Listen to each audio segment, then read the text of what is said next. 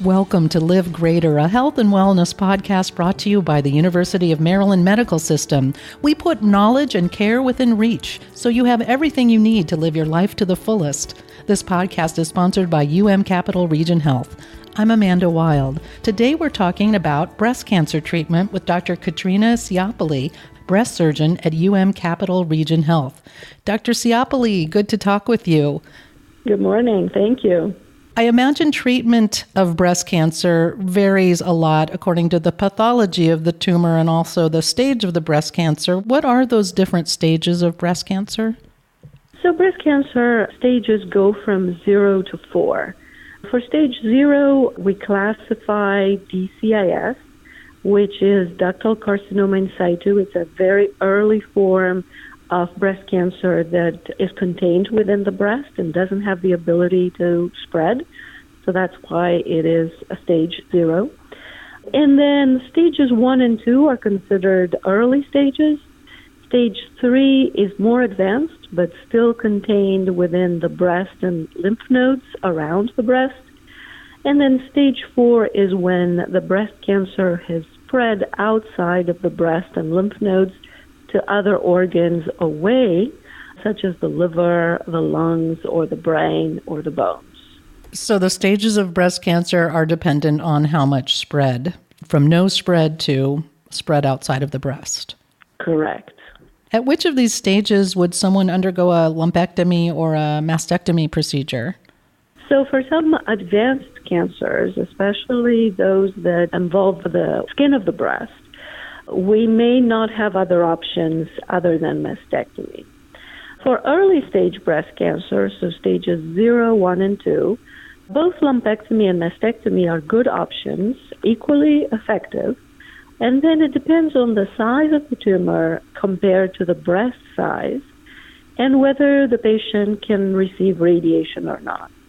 For lumpectomy to be equally effective as the mastectomy, it has to be combined with radiation after surgery. And there are certain patients who cannot receive radiation, mostly because they have had it before in that area, or they have certain medical conditions uh, where radiation comes with increased complications, and it's not a good option for them. For those patients, mastectomy is best, but for everybody else, both the lumpectomy and the mastectomy are good uh, options. And sometimes do you do radiation first to shrink a tumor before doing the surgery? That is extremely rarely done. Usually, if we need to shrink the tumor, we use medication, most frequently chemotherapy, to shrink the tumor and give the patient the option of breast conservation to preserve the breast and just have the cancerous lump removed. I want to talk a little bit about the pro and cons of each procedure. Sounds like mastectomy is the safest because it gets rid of all the potentially cancerous breast tissue. But then what happens after the mastectomy? What are the options for closures, either no rebuilding of the breast or rebuilding of the breast? What happens after the surgery? I would say that both options are good if it can be done. If a lumpectomy can be done, it's a very good option as well.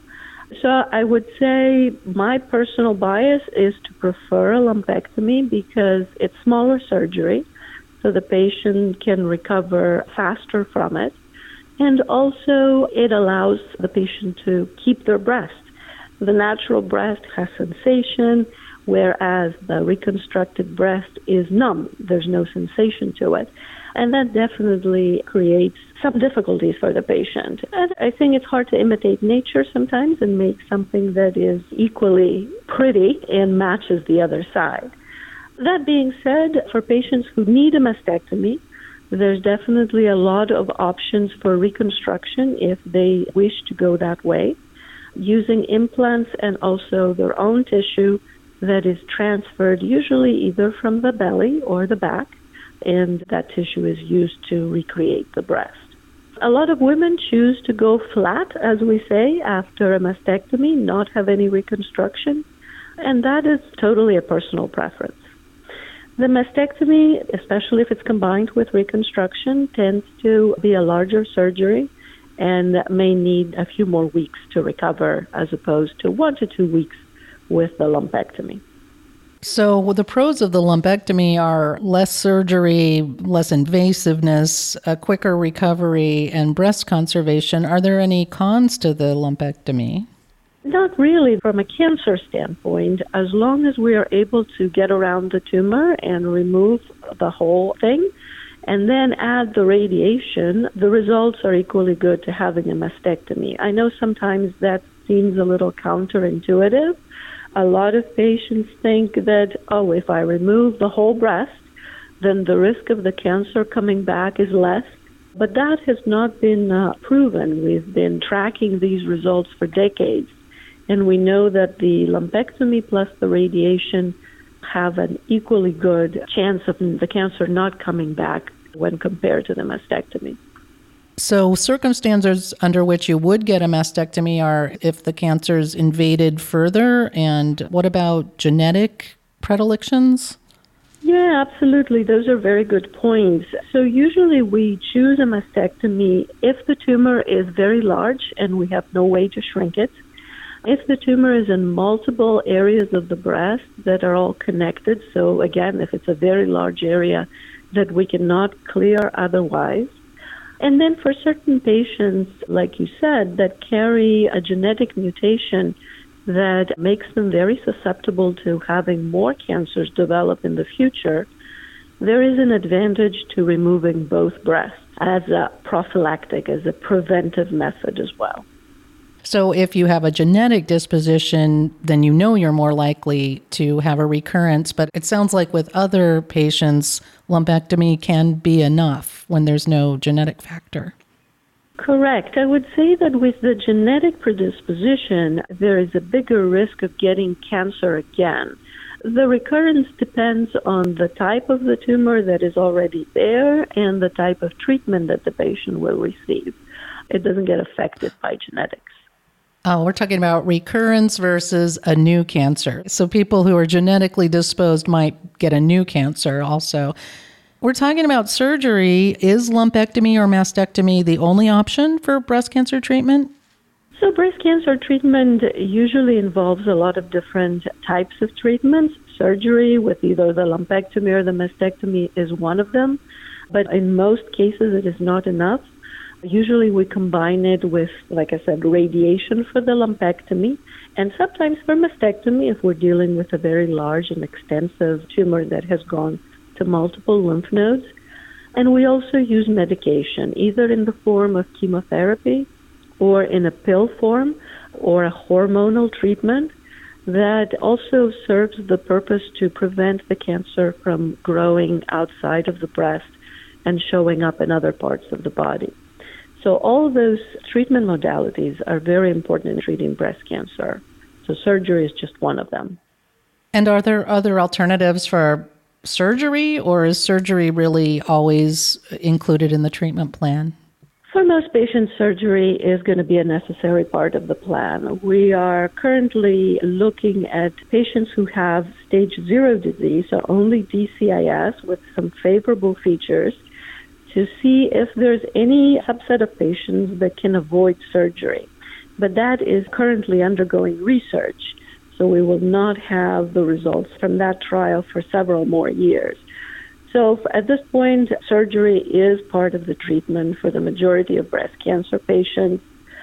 Sometimes with stage 4 disease, when it has spread outside of the breast, the benefit from surgery is not very well documented.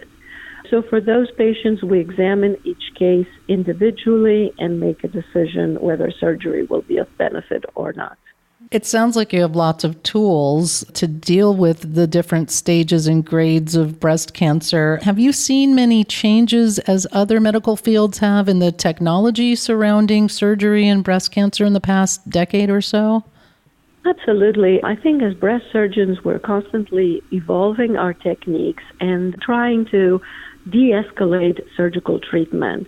That means trying to do lesser, smaller surgery if we can and avoid the large, mutilating, big surgeries of the past.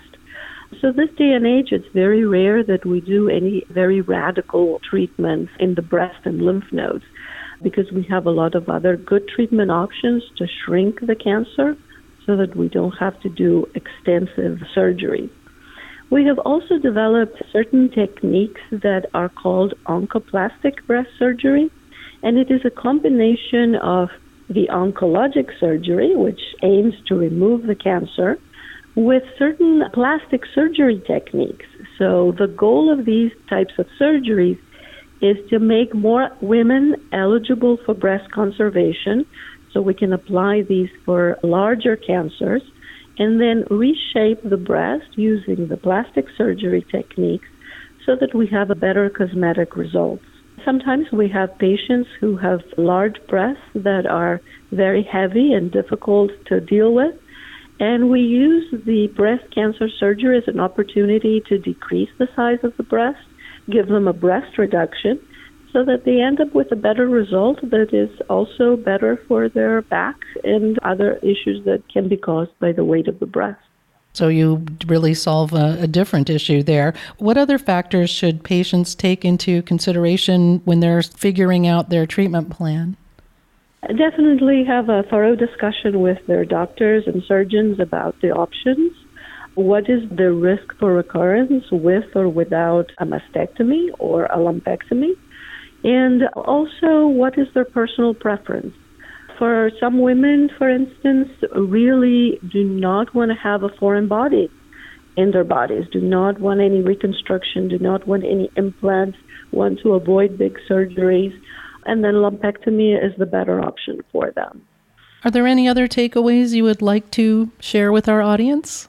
I think I would advise the audience when they are in the situation where they need breast surgery first of all, pick their surgeon carefully and make sure they pick somebody that has expertise and experience.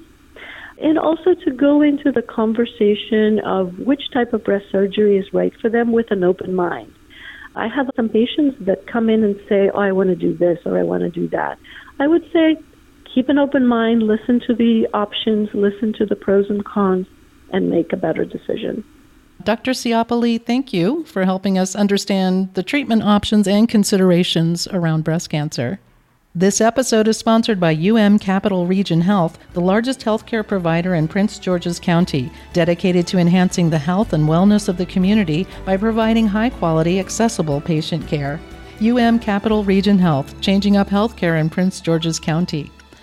Find more shows just like this one at umms.org/podcast. Thank you for listening to Live Greater, a health and wellness podcast brought to you by the University of Maryland Medical System. We look forward to you joining us again. I'm Amanda Wild. Stay well.